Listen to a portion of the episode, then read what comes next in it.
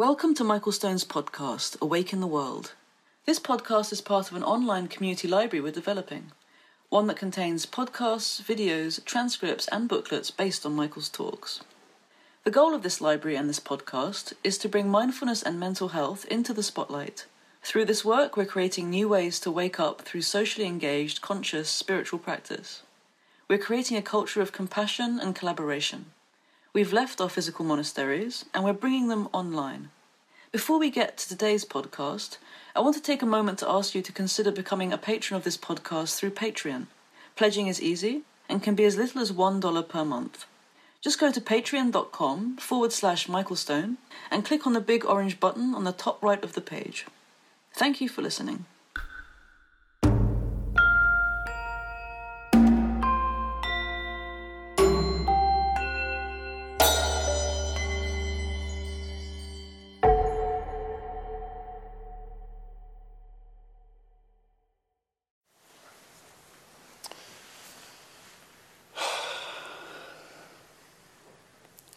Strange, isn't it, how when you're on retreat and it comes to the last day of the year, it's just another day, part of the schedule, you know. I don't know if some of you feel that, but it's not quite as dramatic. I mean, we'll try and make a little drama tonight for you. it's great uh, meeting you, uh, each of you, and hearing uh, what's happening in your practice, uh, or um, just seeing it in the way you walk and move and eat and so on, uh, the way you recover when you drop your utensils, and so on. So, uh, as I ended with yesterday, when you sit, when we're meditating, um, we're meditating with the mind of Buddha. We're Buddha when you sit.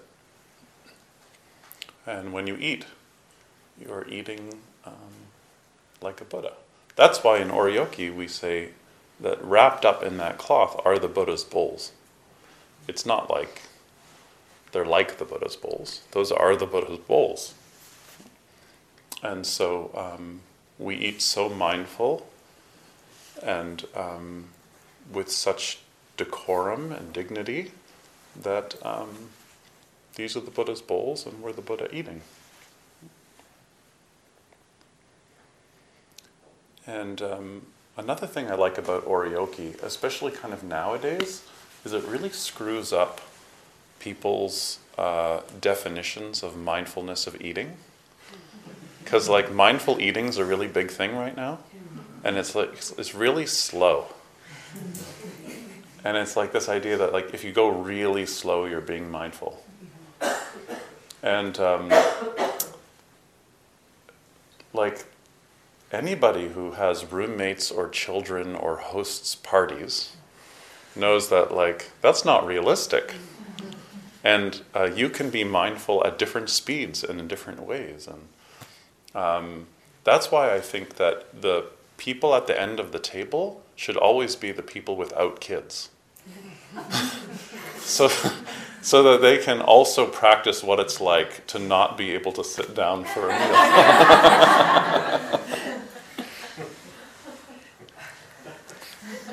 I thought of that at lunch. I was like, next year.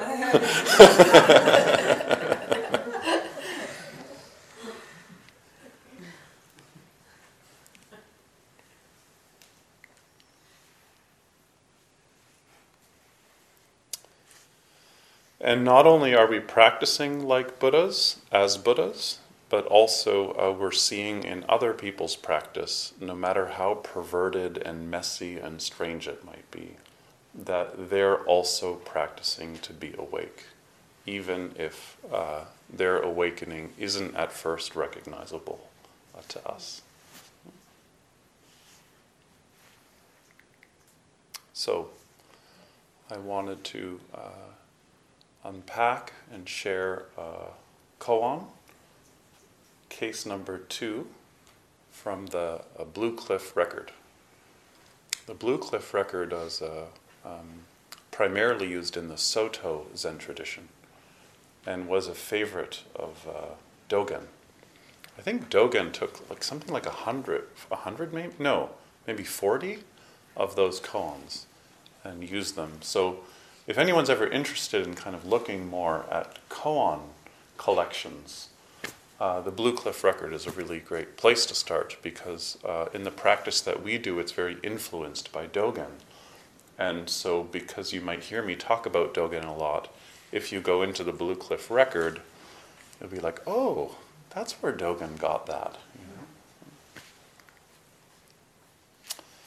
Zhaozhou, uh, teaching the assembly, said, The great way is not difficult.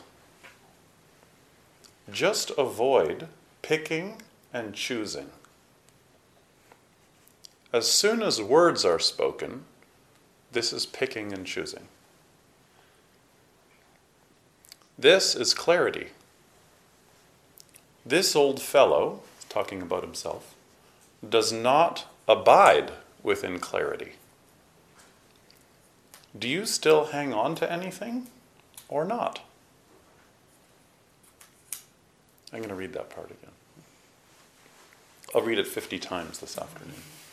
Zhaozhou, teaching the assembly, said, The great way is not difficult. Some of you are already like, yeah, whatever. this is so difficult. He's saying the great way is not difficult, just avoid picking and choosing. Just avoid picking and choosing. As soon as words are spoken, there's picking and choosing. This is clarity.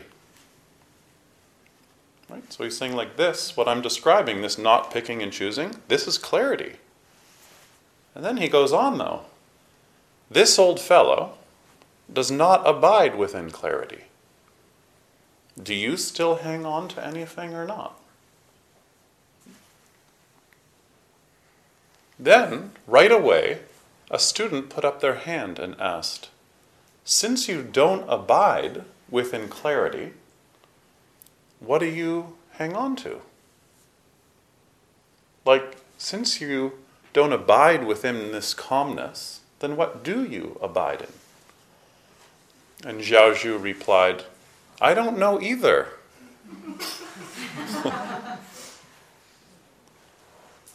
then the student's really persistent. And the student says, Since you don't know, teacher, why do you still say that you don't abide within clarity? He, he pushed it a bit, right? Because the, the teacher said, This is clarity, but I don't abide in clarity. And, and now the student's saying, Well, if you don't really know, then how can you say you don't abide in clarity? And then Zhaozhou says, Well, that, that's enough. Just bow and leave. just, just bow and withdraw. So please sit comfortably. This is a very subtle uh, Zen story. Most uh, Zen stories that we hear are kind of flashy and loud. Um, or have like these clever turns. And this one's like a little bit more um, subtle. And it's partly subtle because uh, the student's really pressing the teacher, and the teacher's really pressing the student. So, first, this line, which I love so much The great way is not difficult. Sounds so simple, doesn't it? Just avoid picking and choosing. And this is a quote from a poem called A Trust or Faith in the Heart by the third great ancestor. This would be the, the third ancestor means the third teacher in the line from Bodhidharma. So Bodhidharma, Huike, and then now we have this, this teaching. And the poem goes like the beginning of the poem, the first four lines go like this The great way is not difficult, it just avoids picking and choosing. Just don't grasp or reject, and everything will be clear.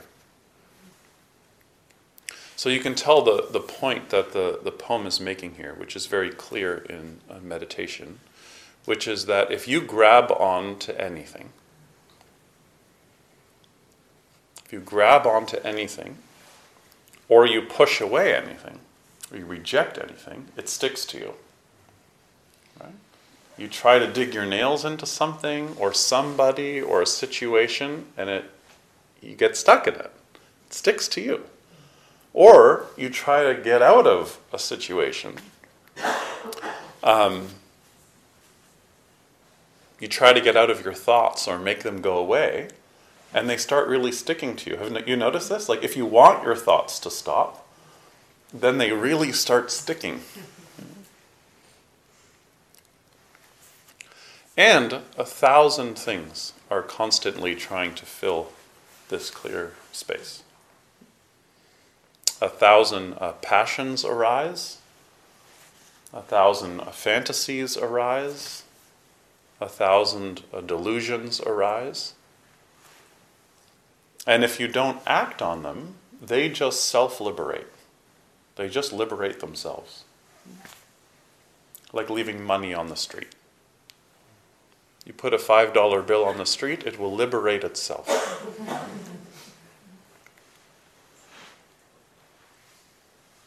That's why I love that part of the Bodhisattva vow. Um, delusions are inexhaustible. I vow to transform them. I sometimes feel like when we chant that part of the chant, it should be more gospel. Like when we say delusions are an inexhaustible, people should be like, yes, yeah. Maybe we could do this tomorrow. People could go like, oh yeah.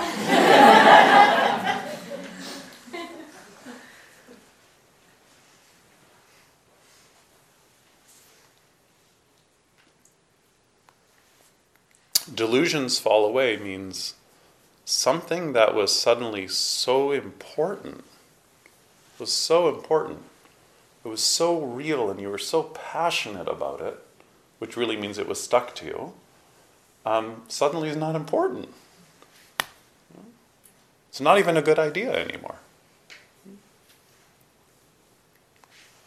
And then we also start to notice that sometimes when we're really in fantasy mode, it also brings a kind of desperation that actually saps the energy we need that I talked about yesterday for really meeting what's really going on for us.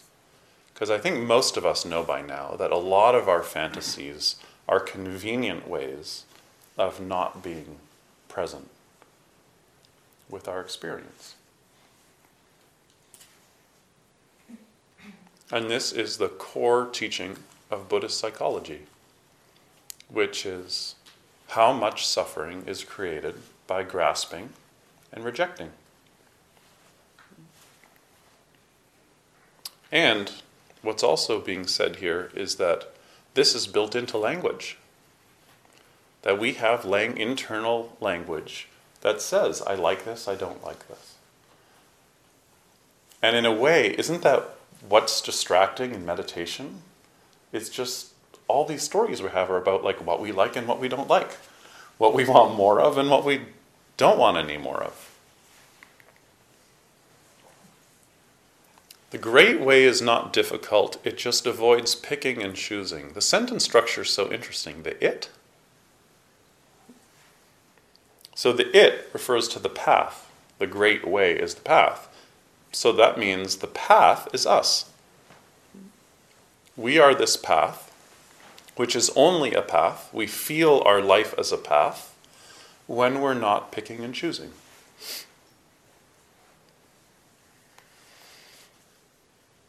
The path is what we see when we avoid picking and choosing, is another translation. The path is what we see when we avoid picking and choosing, avoid that habit of picking and choosing.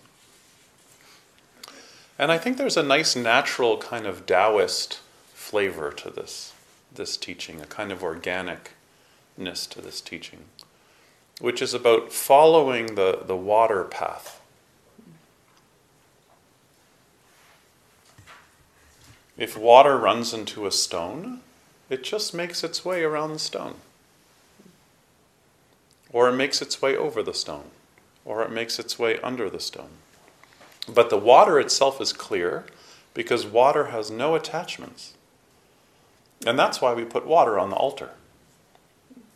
We keep water on the altar because water r- reminds us, if we remember to put the water on the altar, that um, we can live in a way without so much grasping and so much clinging.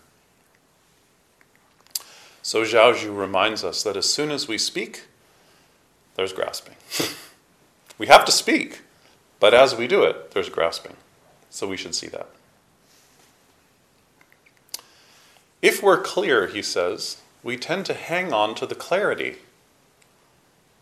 You seen this? So the, the uh, meditation practice, we're feeling our breathing. I'm going to talk about that more, but we're feeling our breath. Breath gets gentle, mind starts to calm down, and every once in a while, we're kind of almost losing track of our breath, and there's this sense of a kind of an island of calmness. And then, once in a while, we'll hang on to it. Like, oh, it's really good, you know? And, and we grasp onto the calmness. So, what we're learning here is that the greatest method of meditation is not to hang on to any mental state. The old student doesn't the, the old student doesn't even hang on to that. The old teacher doesn't hang on to that. The teacher's saying, do you hang on to the sorry, the student's saying, do you hang on to anything or not?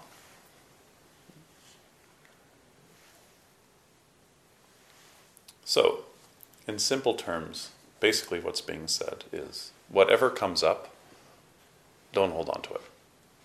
Thank you for listening. Actually, just you can go home now. But it's really, really hard because things stick to you, you stick to other people. And not sticking means not sticking to even clarity, not sticking to enlightenment, not sticking to your ideas of awakening, not sticking to the need for freedom.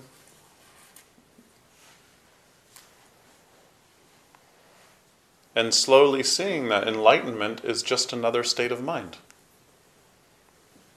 Delusion is just another state of mind. Melancholy is just another state of mind.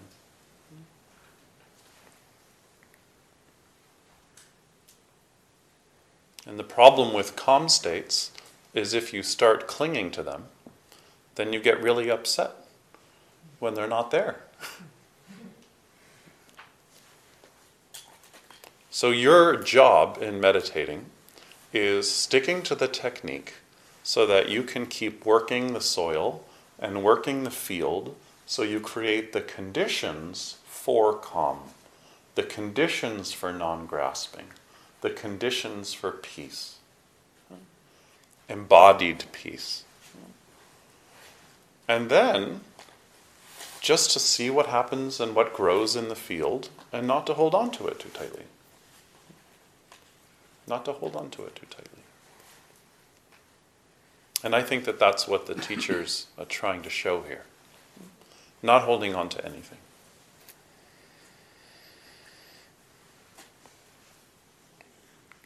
Then something happens in the conversation where it seems like the teaching's kind, kind of finished. and then the monk keeps pressing the teacher to explain his methodology. And the teacher is a little bit resistant, resistant to this. And I, I don't think that he's being clever or coy or something. I think when the teacher says, uh, just bow and withdraw, he's saying it because he doesn't know. Right? Like when you start kind of getting the hang of meditative practice, when other people try to ask you to share with them exactly how you get into those islands, you probably would end up saying, I don't really know. And if they kept pushing you, you'd say, okay, just bow now and go away.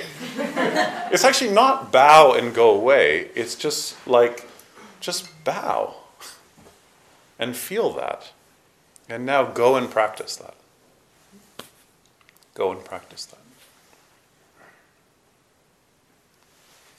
Sometimes during sitting practice, uh, students have what's called in the yoga tradition uh, siddhi, or what's called in the Zen tradition makyo, which is like uh, uh, visions or hallucinations or uh, sometimes auditory visions, where they uh, hear really important uh, messages or they see really important um, uh, meaningful signs.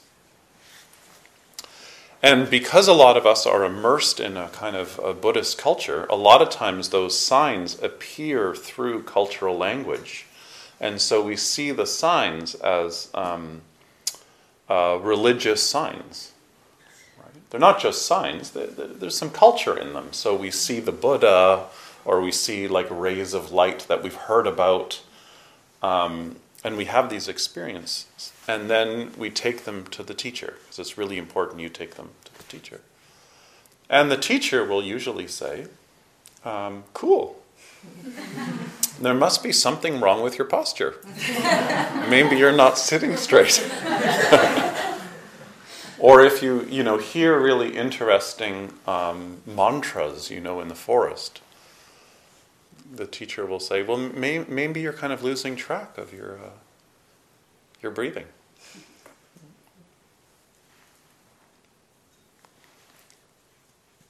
One time I had this experience and I took it to the teacher and they said to me, Don't worry, it will go away.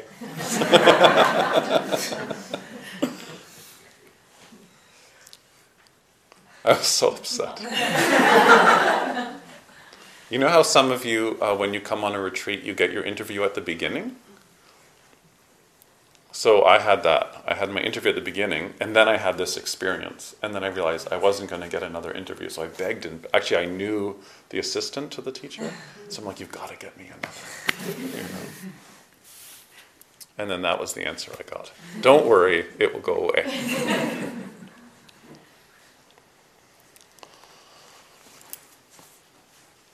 There's a famous story of a Zen master who was a hermit. He'd been practicing many years living in a very isolated cave. And one day he was making soup. And while he was making soup, in the steam coming up from the soup, uh, Manjushri Bodhisattva appeared in the steam. And uh, then Manjushri rose up onto the ceiling and started teaching him the Dharma. Can you picture this? You're making soup. Out of the steam, Manjushri appears. I mean, this, I don't know if any of you have spent time in isolation, but this is not so far off. And um, Manjushri started teaching the Dharma to him. So the old hermit uh, went and took the ladle and started beating Manjushri, saying, Get out of here, get out of here.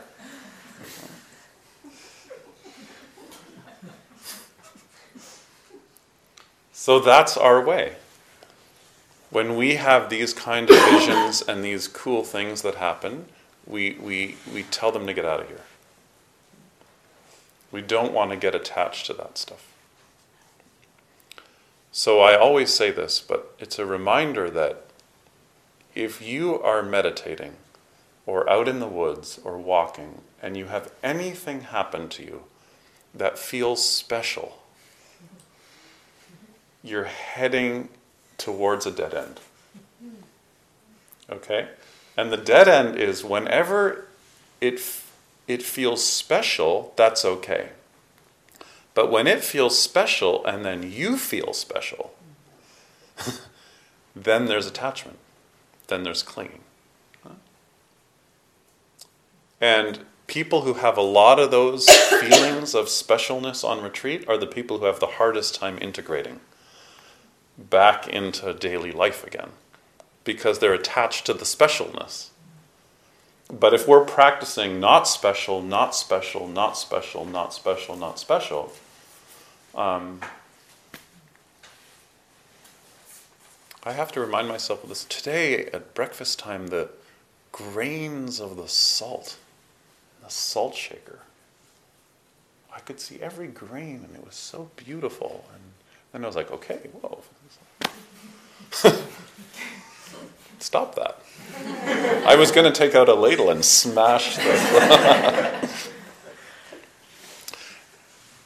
and the basic idea is don't stick a head on top of the head you already have.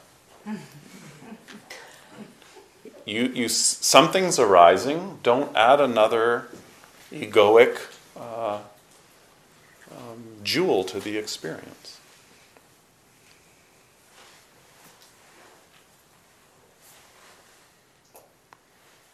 Because that's not the intimacy of samadhi. It's not the intimacy of meditation. The intimacy of meditation is to be close to experience and to hold it tenderly, moment to moment to moment. Not too tight, not too loose. And to learn how to do that.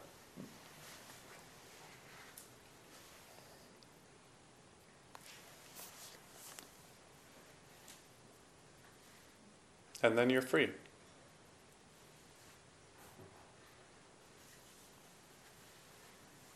And playful. And you have a better sense of humor.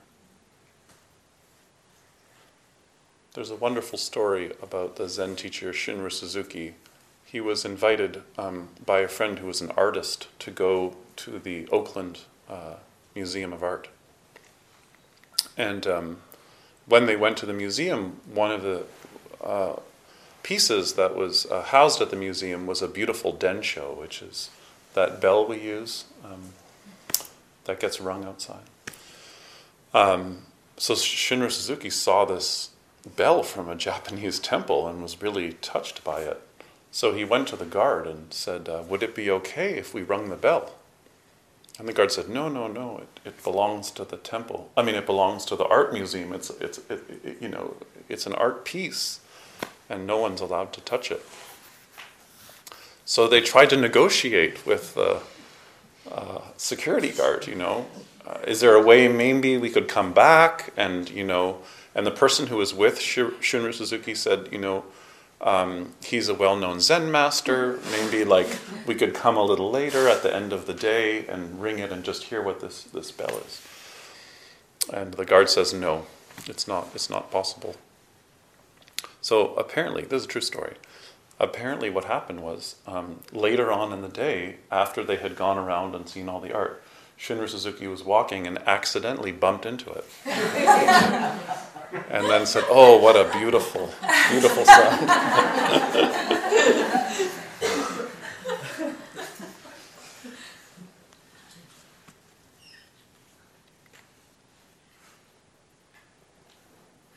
Can I tell you another Shunryu Suzuki story? It's a good story about Shunryu Suzuki uh, had someone who he taught with uh, quite a lot named Katagiri Roshi, who ended up teaching in uh, uh Minneapolis. And uh, together they, they went to um, the San Francisco uh, Planetarium. Has anyone been there? It's an amazing place. I, just, I think that's the planetarium that was in the James Dean, James Rebel Without a Cause. It's not the same planetarium. Is L.A. Is that? Oh, okay, so this is San Francisco. Um, so, anyways, the two of them were taken to the the uh, planetarium, and um, they got there, and Katagiri Roshi, you know, you lie back and you see that. And Katagiri Roshi was just totally amazed. And Shunryu Suzuki fell asleep for the whole, the whole thing. And um, at the end, when they came out, um, they were asked how it was, and Katagiri Roshi said, just wonderful and really interesting. And uh, Shunryu Suzuki said, um, wonderful.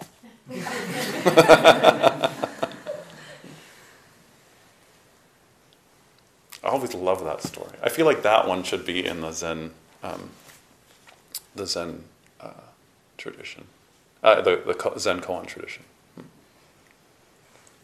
And what's funny and why do we all laugh at the same time? Because um, every moment we can be awake to. Sometimes we need sleep, we rest, it's okay.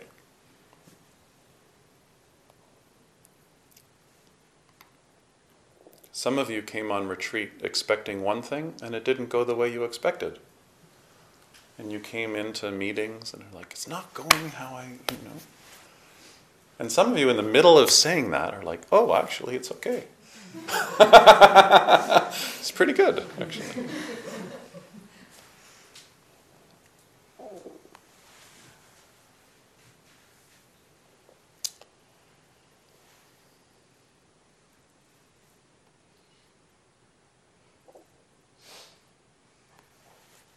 Then this section of the koan. since you do not abide within or live within clarity, what do you hang on to? Right? It's such a it's a it's an interesting twist, isn't it? Like because every teacher says clarity, you know, being free, so on. One teacher say, "Well, I'm not. I don't hang on to that. That's not my thing." Well, then, what's your thing? And Zhaozhou said, uh, I don't know either.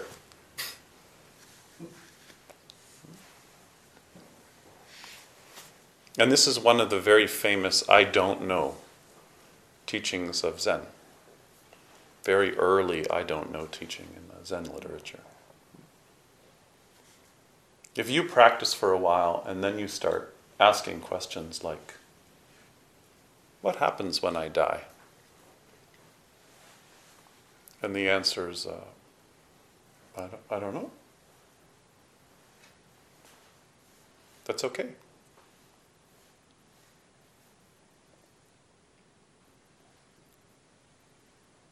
Or if you ask yourself, who am I? Who am I? And you start to kind of get this sense of, I don't know. I don't know who I am. What a relief. Huh?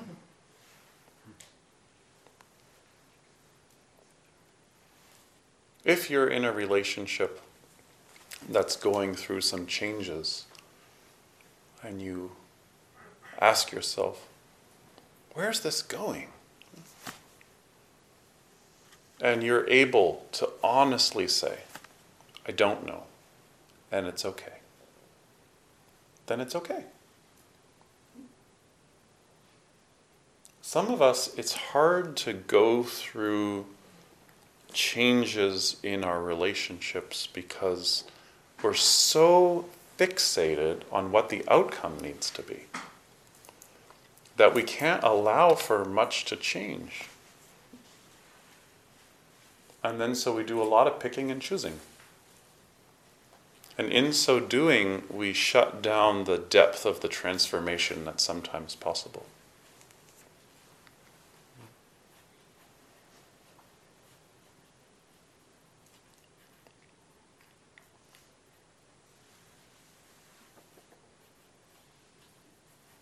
Around New Year's of, of 2009, I started to get a crush on somebody.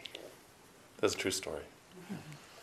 And um, I, I, couldn't stop thinking about her. And, and she practiced in our Sangha.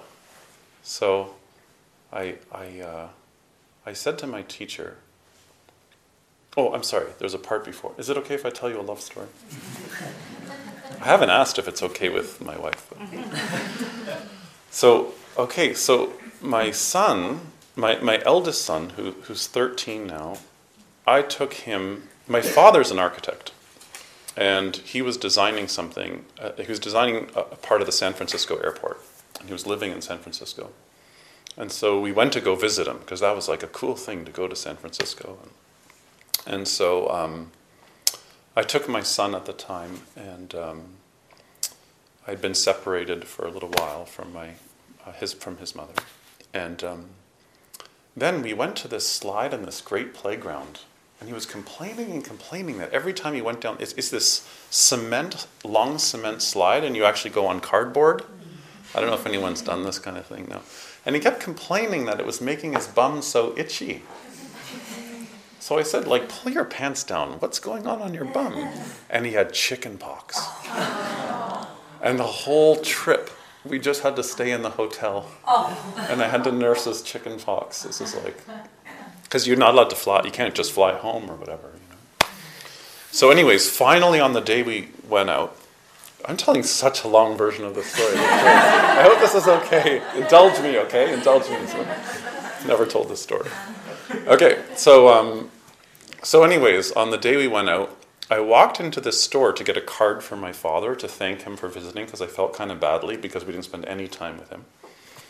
And um, and I saw this really beautiful women's scarf, and I'm not like a big shopper person, but I like I love this gorgeous scarf. So I bought it because I thought it would be really good for this woman that I couldn't stop thinking about. And then I knew there was a problem. so I, I called my teacher at the time, Norman Feldman. I'm like, I really have a crush on this girl. He said, okay, well, like, that's amazing. And it's so great that you met someone who practices the Dharma. So the first thing is, she's not allowed to practice at, this, at your Sangha anymore. Because um, this would be a problem. And also, you guys don't want to start a relationship with, like, you as the teacher and like it's just too complicated. So so no more no more practicing together. And the second thing is um, you have to tell everybody. And I really didn't like that. Because I'm because it put a lot of pre- that's a lot of pressure on dating. To like everyone has to know. Because what if it doesn't work out? Like that's that's not good. But anyways that's what we did. We told people and that wasn't very hard. And uh, and then we started dating, and then I realized, oh, oh, and on our first date, I made a list, and I said, okay, if we're gonna date, here are the things that here are the rules, basically. Okay, first rule is no kids. I don't want to have kids ever again. So just so you know, and she's like, cool. I don't want to have kids. Don't want to live together. Uh, I want to always have separate places to live. I travel a lot, and I want to travel on my own. and the last thing on the list was no holding hands in public. and that was the one she didn't agree to. So, anyways. Um, so then everything was going good. And then I started to have this feeling like, oh, this was like, I love this person so much. Um, I think I might want to have a family with this person again. And it really scared me, this thought. This was pretty unconscious, though. So, meanwhile, I had become really good friends with the barista at the coffee shop where I always go, who was a kind of well known person in the queer community, a musician, and like didn't date men, and it was like perfectly safe. Um, she had a partner uh, actually, no, they just broke up. So then I don't know what happened, but I said to Karina, I'm like, we, we can't continue anymore. I'm in love with this other person. And then Karina like flipped. She's like, what are you talking about? You know. So, anyways, I stopped dating Karina and I started dating the barista. She has a name which I won't say. Anyways, I had to go teach in New York.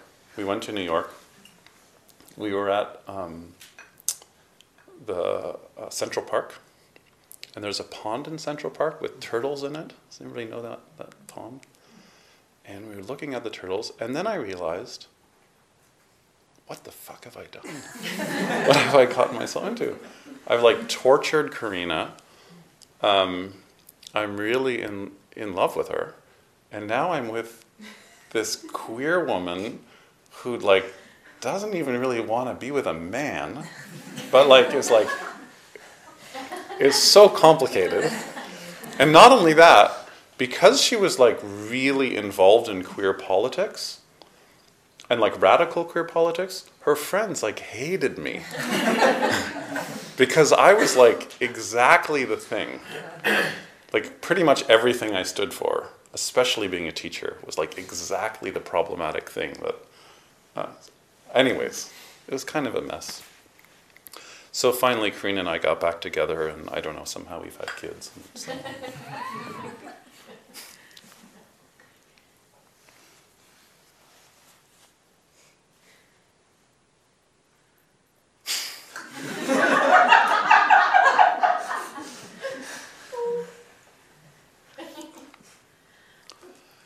and then I had to deal with this I'm boiling right now. I feel like, I feel like I've dug myself down a hole. I have to get out. of.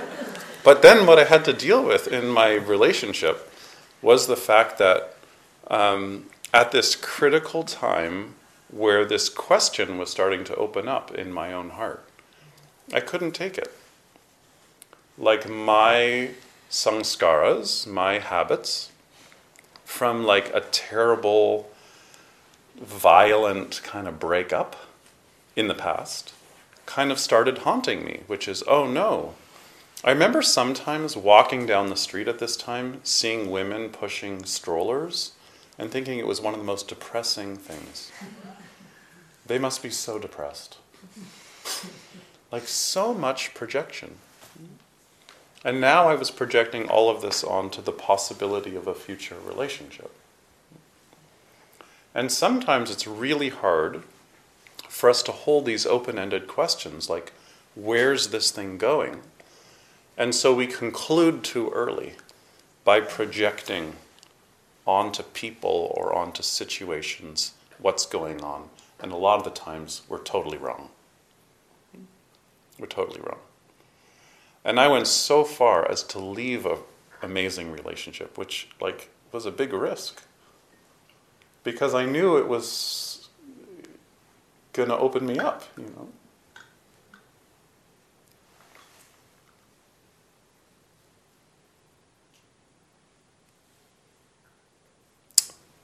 In therapy, we call a projection transference.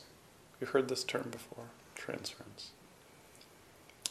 Actually, it's interesting because the word, so transference means to transfer something unconscious onto something, uh, onto an object, to make something into an object, to objectify something. But the word is interesting because the, the two compounds, trans, the word trans comes from the Greek meta and phor comes from the word for, P H O R. So transference is actually cr- the creation of a metaphor. It's, it's turning somebody into a metaphor. A metaphor being um, as if, right? It's relating to someone as if they really are your last partner as if they really are your father, as if they really are your sibling.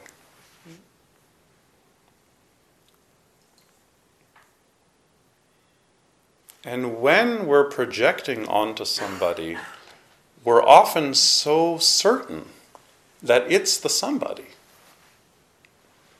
One of the key insights of Freud is that when you project or tran- you have transference onto somebody, so this was the key insight with Freud was that it wasn't just you were projecting something unconscious onto anybody, it was that the anybody you're projecting onto does have a little bit of a quality mm-hmm. of something in you that you can't integrate. They're not just an anybody, it happens with someone who does have a little bit of that quality. And that's what constellates it. But the other person might have no idea what's being constellated. So, part of our practice when we're projecting a lot is to be able to own our projection and know what we're feeling separate from our analysis of the other person. And one of the best practices we have for that is sitting still and calming down and actually feeling what's going on in our hearts and in our bodies. So we know what we're feeling. And one way that you know what you're feeling is the sentences you have in yourself about what you're feeling don't have anything to do with the other person. They're just about what you're feeling, not about what the other person's doing or causing or what they remind you of, just about what you're feeling.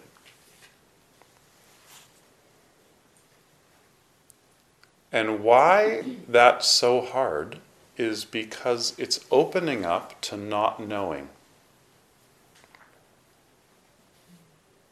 To not knowing what will happen in the relationship, to not knowing a version of yourself that just has this raw feeling that's usually projected onto another person. Do you guys know what I'm talking about?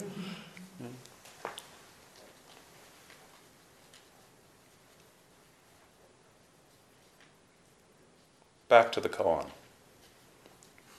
That was just my riff on I don't know. Sorry, that was a little bit of a. Since you don't know, teacher, why do you still say that you don't dwell within clarity? Why do you still say you don't dwell within clarity?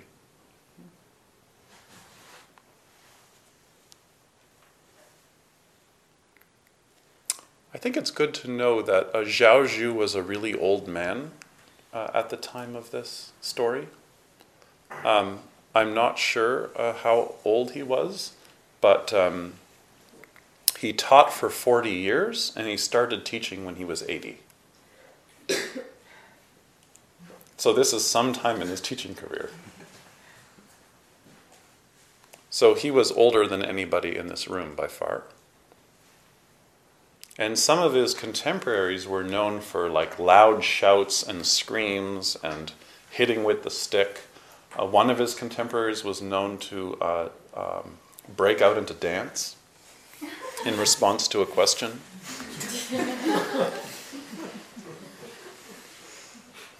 but the teaching of Zhu is that he was always able, in his frailty even, to find a way to be steady and to meet his students. There's one story that he always taught, this was the tradition in China, in a chair. And one day while he was giving the Dharma talk, the leg of the chair, because it had been so used, broke. So he had a student just grab a piece of firewood and tie it to the bottom of the chair and the chair was never fixed the rest of his career. He just always had this piece of firewood tied up to the leg of his chair. Because he didn't want anyone to spend too much time carving a new leg. He just wanted them to keep meditating. And his teaching and meditation was open to the question, open to I don't know. Let I don't know come into your body. Let I don't know be the center of practice. Can you picture Shunryu Suzuki banging into the bell? I don't know.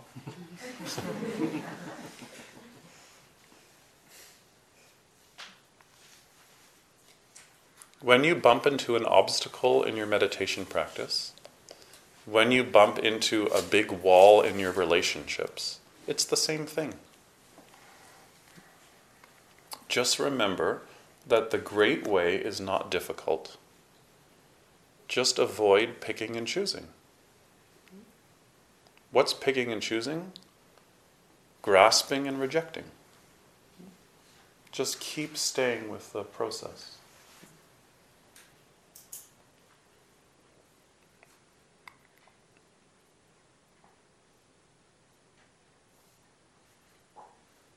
Now I'm happily married. We have kids. We hold hands in public. We travel together. Um, except, Karina always reminds me of how painful that time was.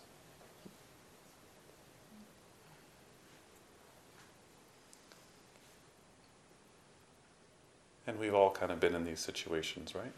We've abandoned somebody, or we've abandoned ourselves, or both, because we weren't able to stay in the obstacle. And instead, we went on grasping and rejecting.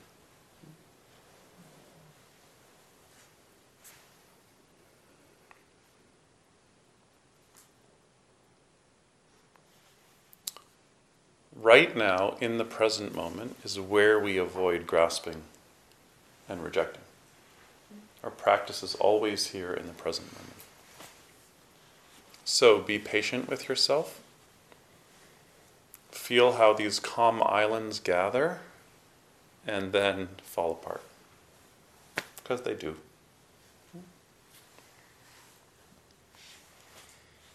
All we really need is a sincerity, inner sincerity of the heart, to be able to just meet what's happening again and again and again. For a lot of you, this was a really, really good retreat. I'm surprised how many people have come in.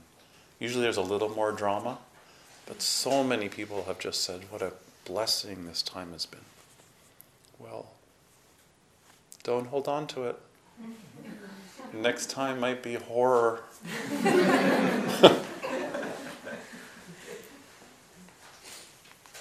and when you stop pushing things away and grasping, then you start to trust your own sincerity more.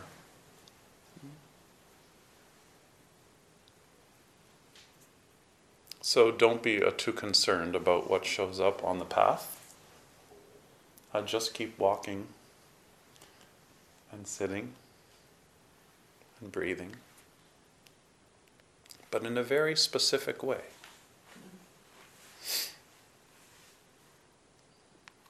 By coming back to our body. When you breathe, you start in the superficial body.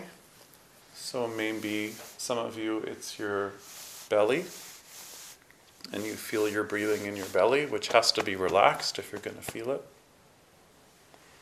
Or maybe it's your nostrils.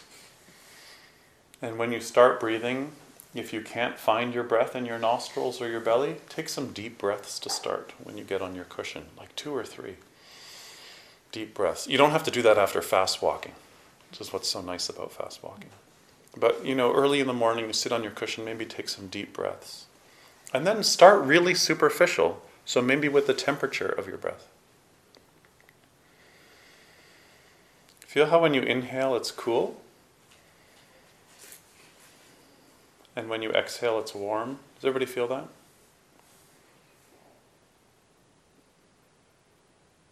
Yeah. And then notice subtle movements in the breath. Like notice how you don't have to go that deep in your nostrils to feel your breathing.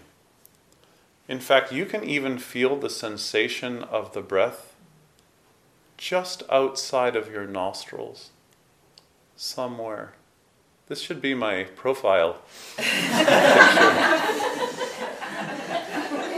Meditation instruction, online course.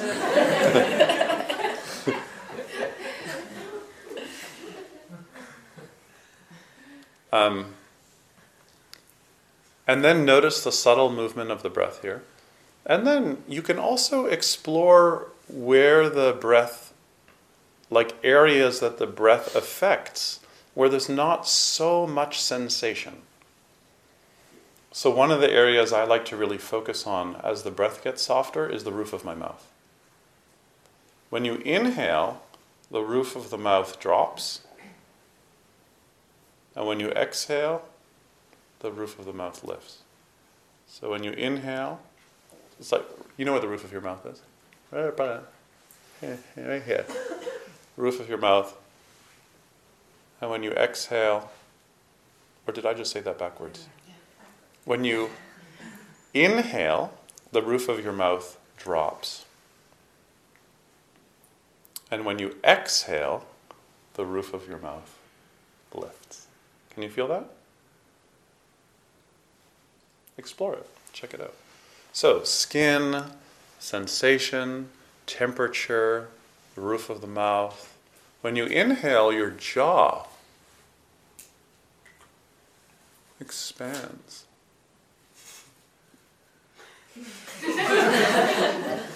when you exhale,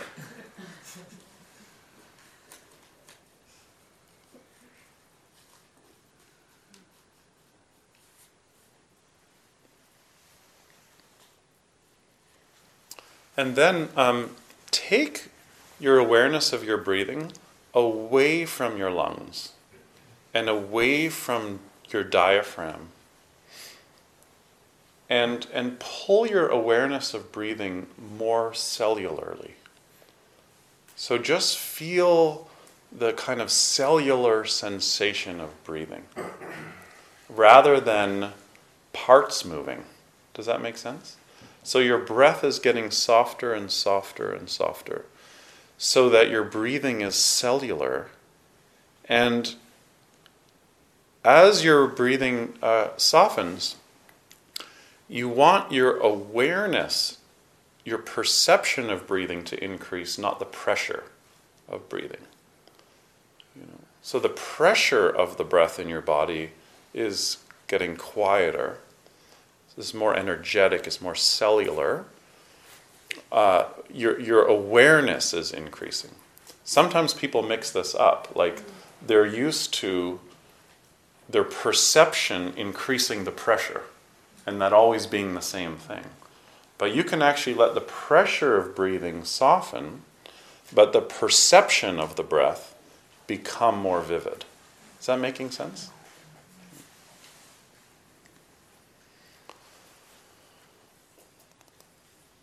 And when you do this, one of the things you stop doing is transference on the body projecting onto your body.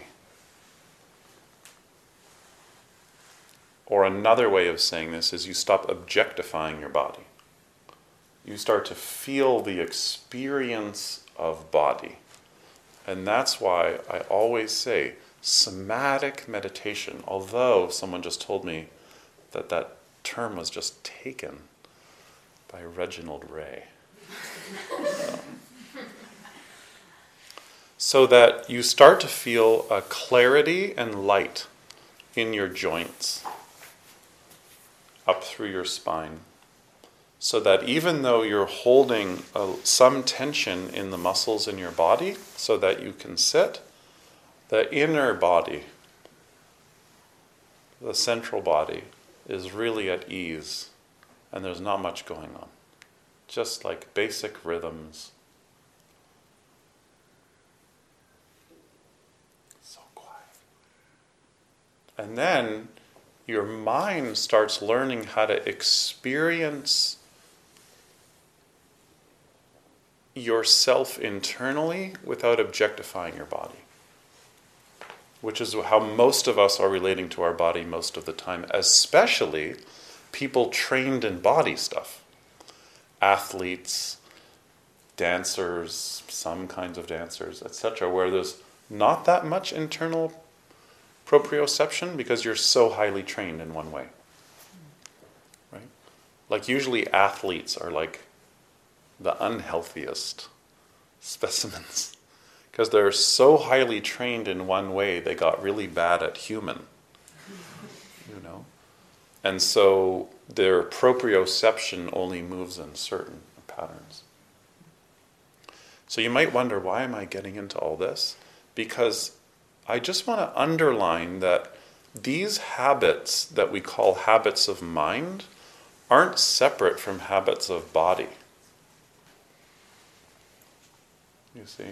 So it's like in meditation, although we're always told in the Buddhist magazines, working with your mind, working with your mind, in retreats like this, I hope you start to feel, oh, this is a physical practice. And when I work at the physical cellular level of the breath, it totally changes the way my mind um, works. It's amazing.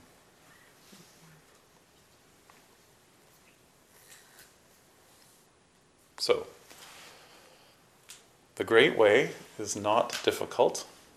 Just avoid grasping and rejecting. And if you do this, that's clarity. And then, don't hold on to the clarity.